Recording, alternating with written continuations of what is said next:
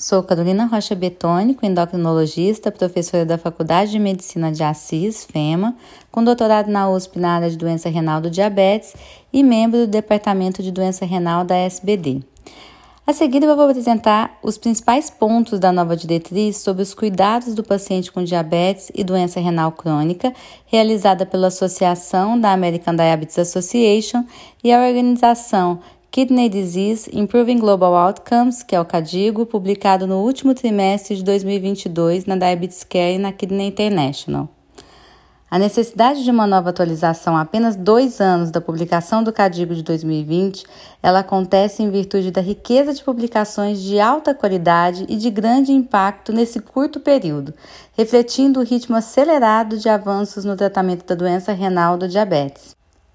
Essa atualização inclui 13 recomendações principais e 52 pontos práticos para o médico e tem como foco primordial o manejo das três principais novas classes de medicamentos que mudaram o curso e evolução da doença renal nos últimos anos. Os inibidores de SGLT2, que é o cotransportador de sódio-glicose, agonista do receptor de GLP-1 e o antagonista do receptor mineralocorticoide não esteroide finerinona. Aqui nessa diretriz, a mudança de estilo de vida ainda segue como um dos pilares do tratamento e todos os pacientes com diabetes e DRC devem receber um planejamento amplo, que deve ir além do controle glicêmico e que inclua uma abordagem nutricional adequada, atividade física, a cessação do tabagismo, que é muito importante na doença renal, e metas para controle de peso, além do controle pressórico e do perfil lipídico. A primeira grande mudança nessa diretriz é que os inibidores de SGLT2 eles são recomendados para pacientes com DM2 e DRC que tenham taxas de filtração glomerular estimadas maior ou igual a 20 ml minuto. Lembrando que o limite da taxa de filtração glomerular anterior era, de, era maior ou igual a 30 ml minuto.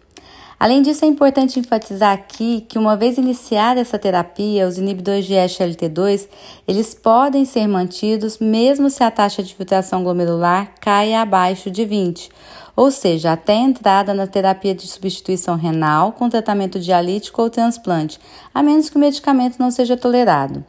Os inibidores de SGLT2 devem ser adicionados para proteção renal e cardíaca nos pacientes com DRC independente da hemoglobina glicada ou da necessidade de redução adicional da glicemia, ou seja, mesmo se o diabetes estiver controlado com outras drogas.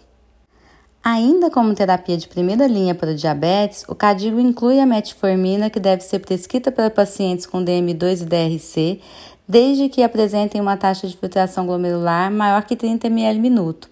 E essa dose deve ser reduzida para 1 grama por dia nos pacientes com a taxa de filtração glomerular entre 30 e 45.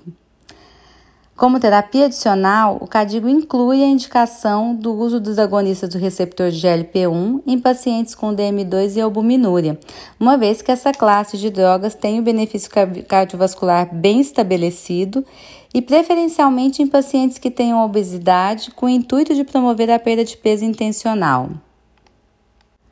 Um ponto relevante abordado nesse painel é a nova recomendação para o uso do antagonista do receptor mineralocorticoide não esteroide, a finerinona.